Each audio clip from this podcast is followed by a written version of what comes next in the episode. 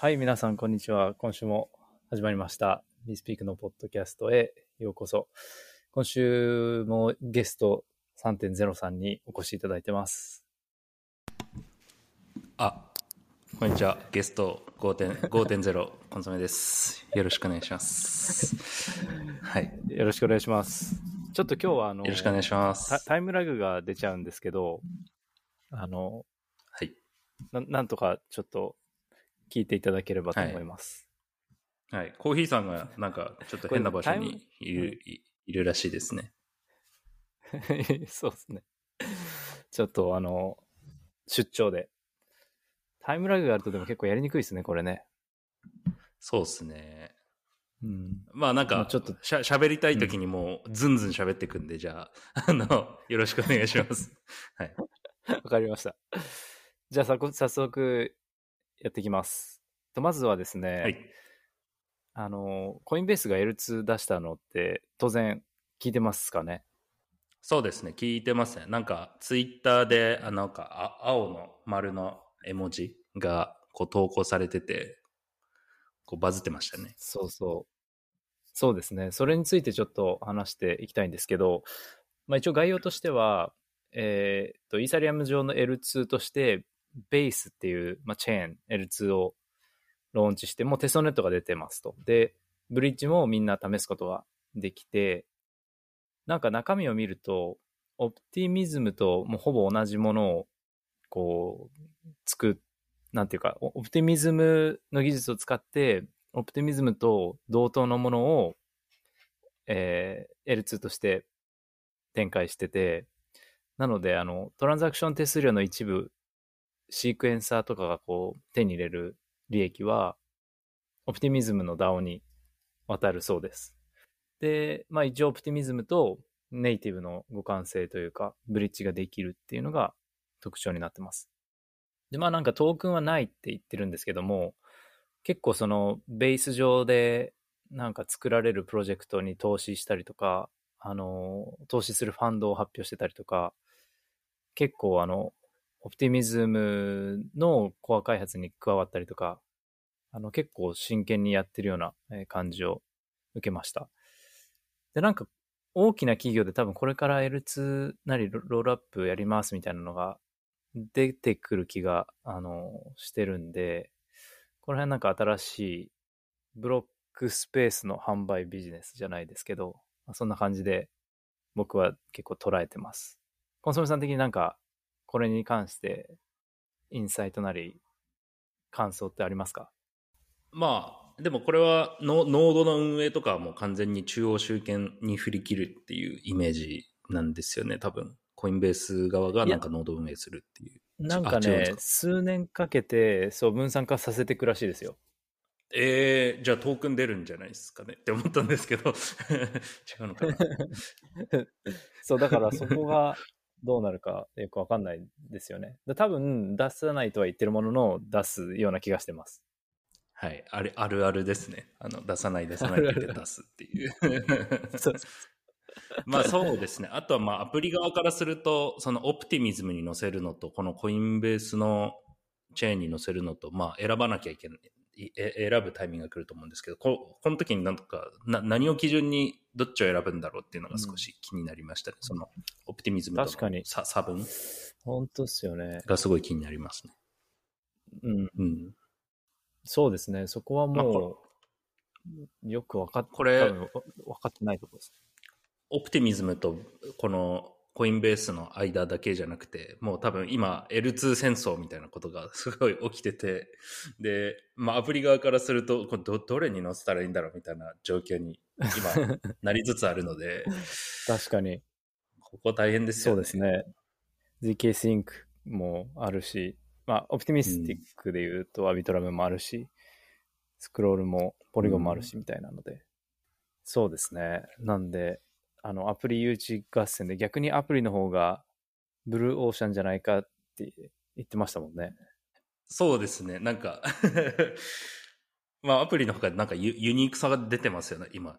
まあぼ僕が開発し,、うんしてるファイとかは結構ユニークなアプリだと思うんですけど、すいません。なんかポジショントークみたいになりますけど、なんかじなインフラ？やっぱりファットプロトコルって言われてるので、その、インフラにやっぱり、なんていうんですか、お金が潤沢になって、まあ、レッドオーシャン化しやすい領域なのかもしれないですね、もしかすると。うん確かに確かに。いや、そうだからもう、モジュラーチェーンとか見ててもわかりますけど、ブロックスペースの販売がこういかにいいビジネスモデルかっていうのがわかる。それ何何かっていうと、うんそのみんなが使うから、ブロックスペースがいっぱいになっちゃって高騰するから、すごいガス代が高くなって、で、ブロックスペースを売ったり再販したり、こう、効率化させて別の形で売ったりっていうのが、すごいお金になるんですよね。だから、スタートアップみたいなのが、あの、プロトコルやりますとか言って、ブロックスペース販売ビジネスをやってるっていうのは、こう、逆、そのビジネス視点で見た、こう、言い方かなと思ってはい。るんで、加熱してきてて、うん、っていうのが今ですね。そうですね。いやーだから、はい。まあちょっと経過観測って感じですね。僕、ね個人的な、はい、見解では、まあはい。これは、なんかその、中、その、なんていうか、プロトコルっていうよりは、コインベースっていうでっかい企業の一つのアクションなんで、確かに本当に観測って感じでいいかなと思ってます。はい、じゃあちょっと次のが実は今回面白いメインかなと思ってるんですけど、はいあの、チャットの Web3、なんだろう、 Discord の Web3 版みたいなのが、あの、あって、 Towns っていうんですけど、 Towns かな。で、それ、はい。そこが大型の調達をして、確か25.5ミリオンドル、だから30億円ぐらいすごい調調達しますね。そうで、リードがまあ、クリプあ A16Z クリプトで、Web2 の巨大 VC のベンチマークとか、あとはクリプトのフレームワークとかが、あの、投資に参加してるんですけど、これ絶対コンソメさんあの好きだと思うんですけど、何かっていうと、こうただのあのチャットアプリじゃなくて、こう、プロトコルをまず開発をしてて、で、 Discord でいう、 Discord でいうなんかロールの管理とか、プライバシー設定とかそういうのをコントラクトで制御して、すごい。でなんかはいはいはい。そう。で、例えばコンソメさんがこんな機能欲しいとか、コミュニティに対してなんか、モデレーション、なんだろう、マネタイズのルール作りたいっていう場合は、プロトコルなんでその上に誰でもこう、アプリとかインターフェースを作ることができるっていうものですね。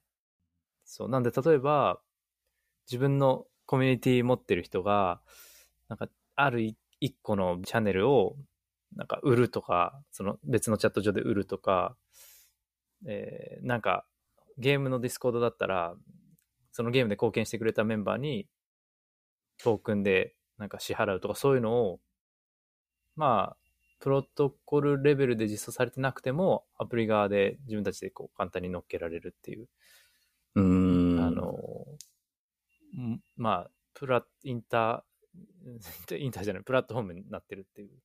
えー、めちゃめちゃいいですね、これ。好きです。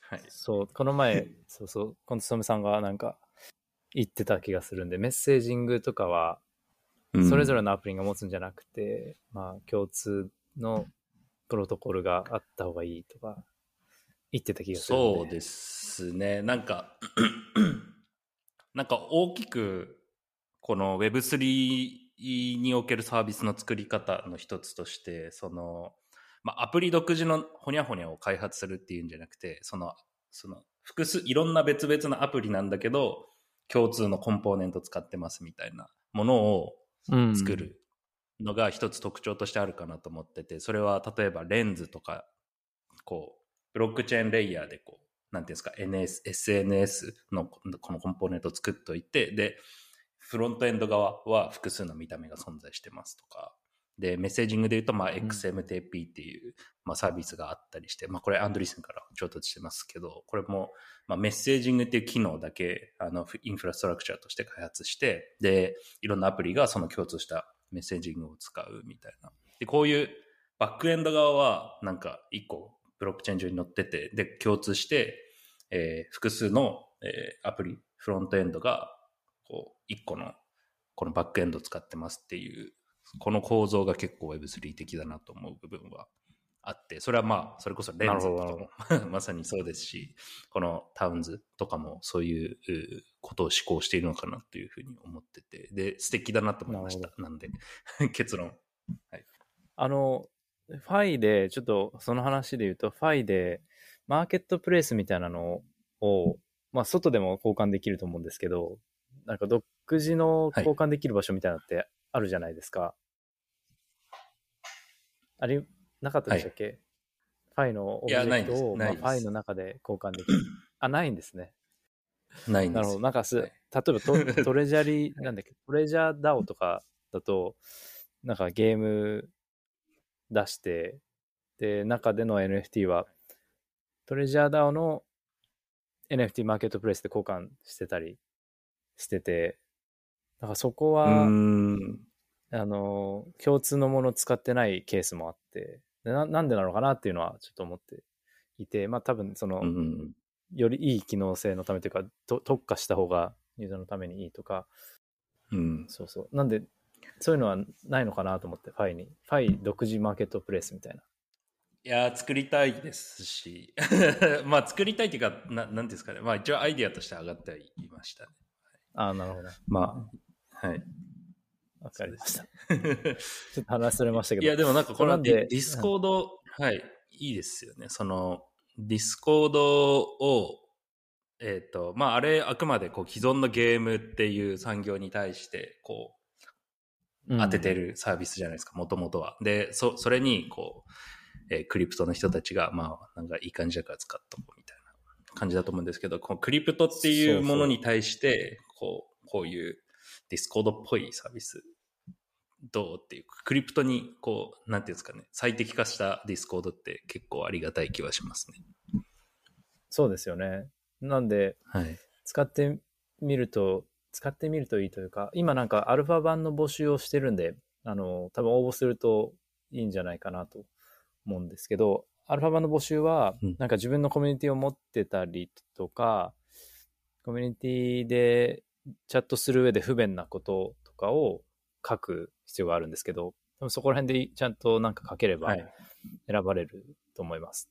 で、そのプロトコル側は、なんか POS のムーサネットワークで運用されていくらしいので、まあ、うんあの、これは必ずトークンが出て、で、ガバナンス自体もタウンズ DAO っていうのにこう移行していく予定になってます。なんで、これはなんかイ、イーサリアムとかじゃなくて、こう、これ専用のチェーンみたいな感じで。いや作るんです、か？多分イーサリアムなんじゃない？ちょっとそこまではわかんないですね。ディスクローズされてなかったですね。うんうん。なんで、このポッドキャストをやってる D スピークも、このタウンズでチャットルームがそのうちできるかもしれないんで、あ、今のうちにいいですね。聞聞いといてくださいいや、なんか、例えば聞いて、聞いた人だけがもらえる NFT とか、なんか読んだ人だけがもらえる NFT とかって、そんな簡単にパパってノーコードって今できないですけど、そういうのがまあチャットツール上でできたらありがたいんで、先着何名とか、さ先に聞いた人何名とか。まあなんでいろいろ使ってみようと思ってます。なんか他にやりますか？タウンズについて。いや、大丈夫です。はい。すいません。はい。わかりました。いまだこのタイムラグにまだ慣れてないです。すいません。はい。いや、本当ですね。これでも、はい多分あの、全キャスターの機能でカットしてくれてると思うんで、まあ、それを祈りましょう。はい次があの、あれですね。クリプトの検索エンジン、カイトっていうプロジェクトなんですけど、これはあの、ちょっと僕と名前が同じなんで、取り上げましたっていう感じなんですけど、でもあの、結構面白くて、これ何かご存知ですか？いや、なんか、え、でも先週、コーヒーさんが言ってた、あの、あれで、あれに近いのかなと思って、チャット GPT 使って、その資産運用の、こう、サジェストをしてくれるみたいな。はいいや、なんかで、すか？あれは、そうそう、先週言ってたやつは、あのーサポートに特化してるらしいんですね。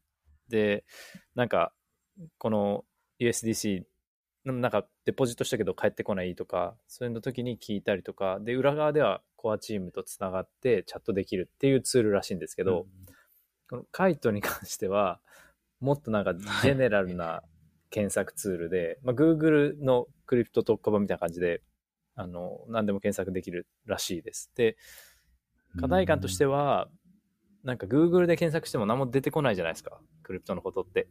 で、はい。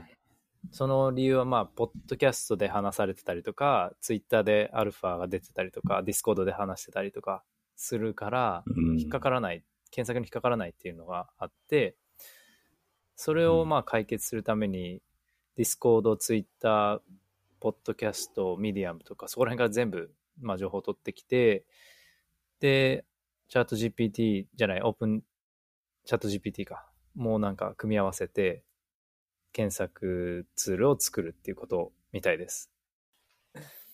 なんで、個人は無これ、こ料でれコーヒーさんは1枚噛んでるんですか？あ、いや、名前の使用量ぐらいかな。絶対たまたまです。まあ、ちなみに言うと、コーヒーさんってみんな、みんな呼んでますけど、これ本当はもともとカイトっていう名前で、あの、ハンドルでやってますよね。そうみんなコーヒーさんコーヒーさんそれを言わなきゃまあ分かんなかったかもしれない。分かんなかったかもしれないです。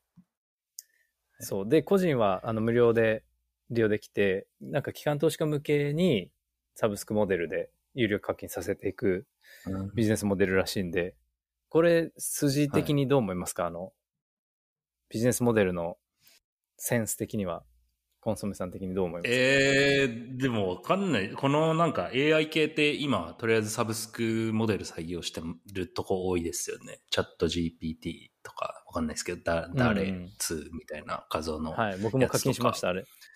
あ、本当ですか？はい。使ってますか？まあでも便利ですよ。使いますね。たまになんか、ちょっとした絵とかデザインとかが欲しい時とかに、やっぱうん。ガンガン叩きますね。こまあのカイトっていうサービスに関して言えば、あのーもう多分その文脈の方が近いですよね。そのクリプトのなんかブロックチェーン使ったうんちうんちゃらっていうサービスじゃなくて、ななんかこう、A、AI の領域にすごい近いというか、ね。なんで確かにまあ確かにビジネスモデル的にはなんかまあサブスクでいいんじゃないかなとは思います。そうですね。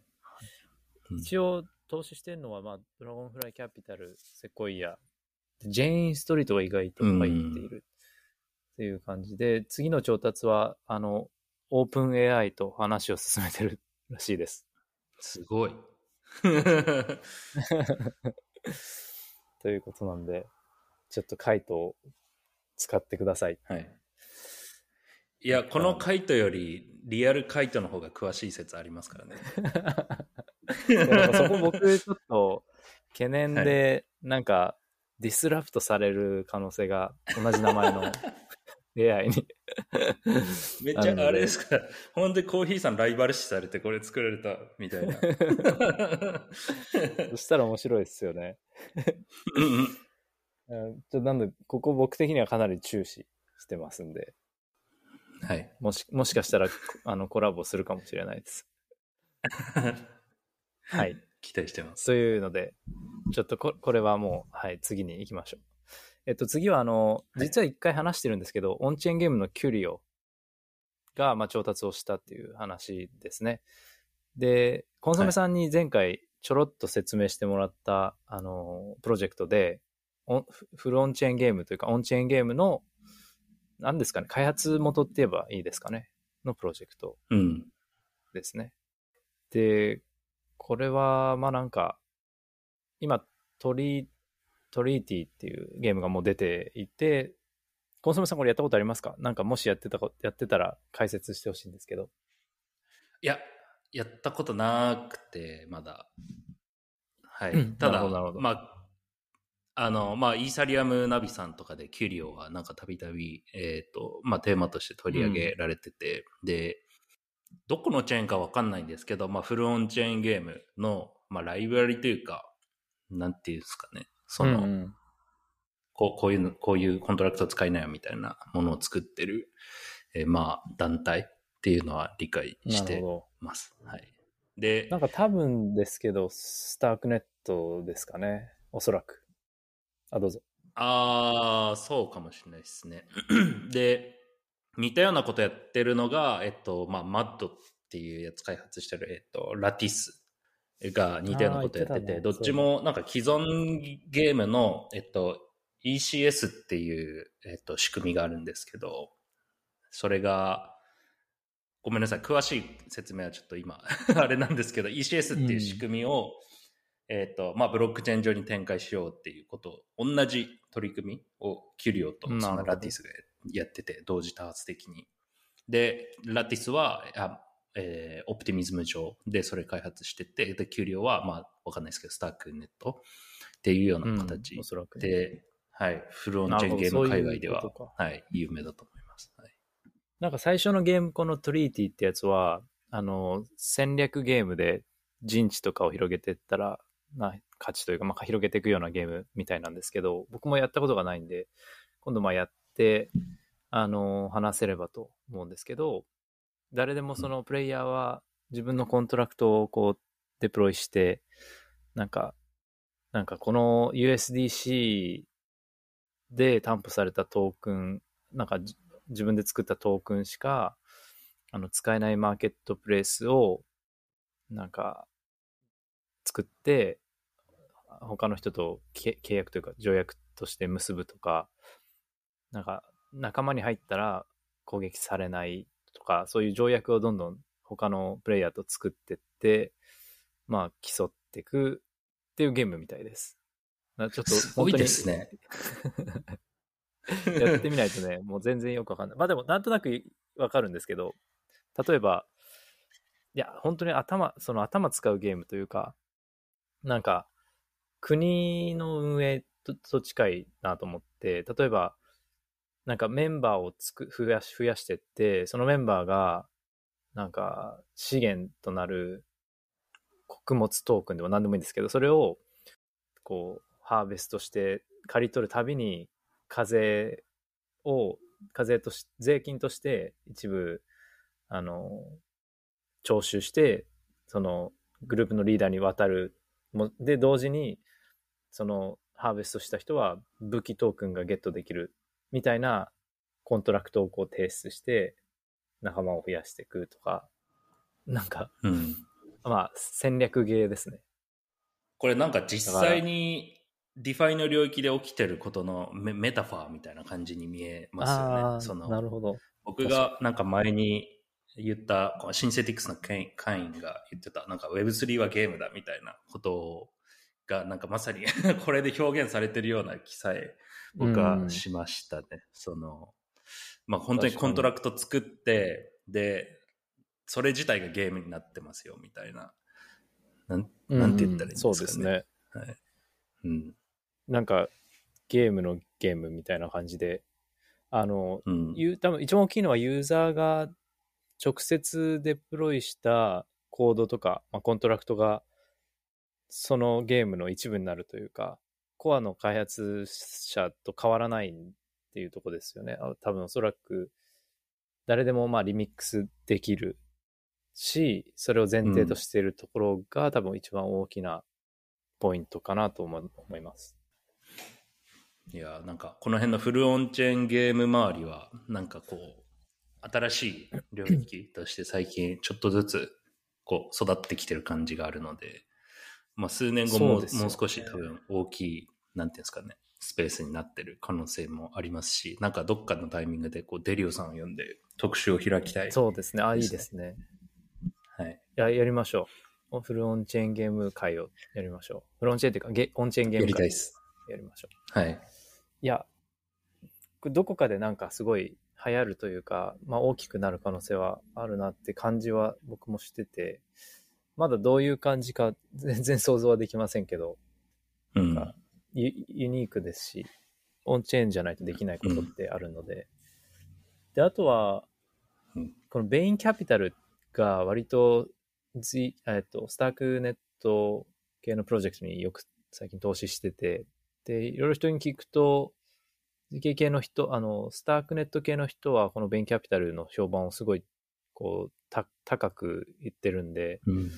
割とね、オンチェーンゲームにも投資をしてるみたいで、あの、目の付けどころがシャープで、ちょっと注目してみると、目のオンチェーンゲーム付けどころがはい、シャープ。はい。ちょっと、ダメですね。商標触れそうですね。スポンサーなのかなってちょっと一瞬思っちゃいいやいやいじゃあ次の話題、最後ですね。最後は、えっと、はレネゲートっていうプロジェクトが、えー調達をして、これドラゴンフライト、僕らのよく話題にする Naval が 2, 二つ、この2つがリードになって投資を、ラウンドを調達してます。で、 Renegade 何が、何かっていうと、えっと、新しい DEX なんですけど、ダークプールっていう概念を、まあ、 DeFi でやるプロジェクトで、で、ダークプールはなんか、既存金融でも使われる言葉なんですけど、まあなんか大きなオーダーをさばくために、パブリックな市場外で注文をぶつけるというか、買い取りをさばくっていう、見えない流動性のプールみたいなことなんですけど、それを GKP と、えー MPC っていう技術を使って、クリプトでもやるっていうのが、えーレネゲートです。た。で、うんこれはなんか、コンソメさん的にはどう思いますか？僕て僕は結構好きなんですけど。なんか、え3、4年前にリパブリックっていうプロジェクトがに同じことやってたような気がし,、したんですそうけど。そうそう。あよく、よくそこをご存知ですね。僕もちょっと書いたんですけど、あれ、確かリパブリックってレンにリブランドしてるんですよね。で、レンはダークプールをやめちゃったので、あの、誰もやってないんですけど、あおっしゃる通り前やろうとしてたんですよね。ICO ブームあたりの時に。はい、なんで、ますまあ、いよいよ、もしかしたら来るかもしれないですね。うん。じゃないと、その、あだから、これはあれなんですね、ゼロ知識を使って、オンチェーンでそういうことをやろうよっていう話なんですね。らしい、らしいです。うん。なるほどな。あの、なんで、その情報がわからないまま、しだ誰でも見える状態だと、フロントラン攻撃とかされるんで、プライバシーを保ったまま交換できるようにして、あの、うん。MEB 攻撃されないみたいな、えっと、目的ですね。うんだから巨大なオーダーも。不利にならずにさばけるっていうのが特徴です。えー そうですね。僕がそんな巨大なオーダーをあんまり作ら作らないんであれなんですけど、でも多分事業者からすると、あの、結構需要があるんでしょうね。多分。そうですよね。とまあ、投資家がすごいですね。バラジとか家、タルンとか入ってますね。そうですね。なんか、確かに Robot Ventures のタルーンとか、エンジェル、そうですね。でも、一方でその今更、今から DEX かっていう、こう、チャレンジもあるんで、難しいっちゃ難しいところなんで、なんかう、ん。 Uniswap 一強ですし、なんかプライバシーツールは別で出てきたとして、例えばあのエデンとかって覚えてますかね？エデンとかではい。エデントークンをステークすると、まあ MEB 保護されながらあの交換ができたりするんですけど、あはいはいはいはいなんかああいうのでもできなくはない気は、できなくはないというか、でき、でき、うん、できるんで、うん。す今から DEX のそのレッドオーシャンに入るのが結構厳しすいいかもしれないとは思います。そうっすよね。なんか DeFi 市場全体の話にちょっとなりますけど、こう結構もうレッ全体的にレッド化してるイメージがあって、個人的に。うんそこにこう今から乗り込むって結構な、ななんていうんですかね。うん、た結構エネルギーいる気はしますよね。そのね、なんかちゃどそうですよね。はいいや、なんか楽じゃないですよね。でもまあ、なんかここら辺の人たちが入ってるといろいろ流動性もとか投資家も呼び込めて、まあ、パワープレイができるのかもしれないですけど、まあ、うん。なんか、ああんまり、そうそう、結構 DeFi の領域は結厳しい、厳しいっていうのは、その、競争が激しいはい。のは同意ですね。で、規制もすごい強くなってきてるし。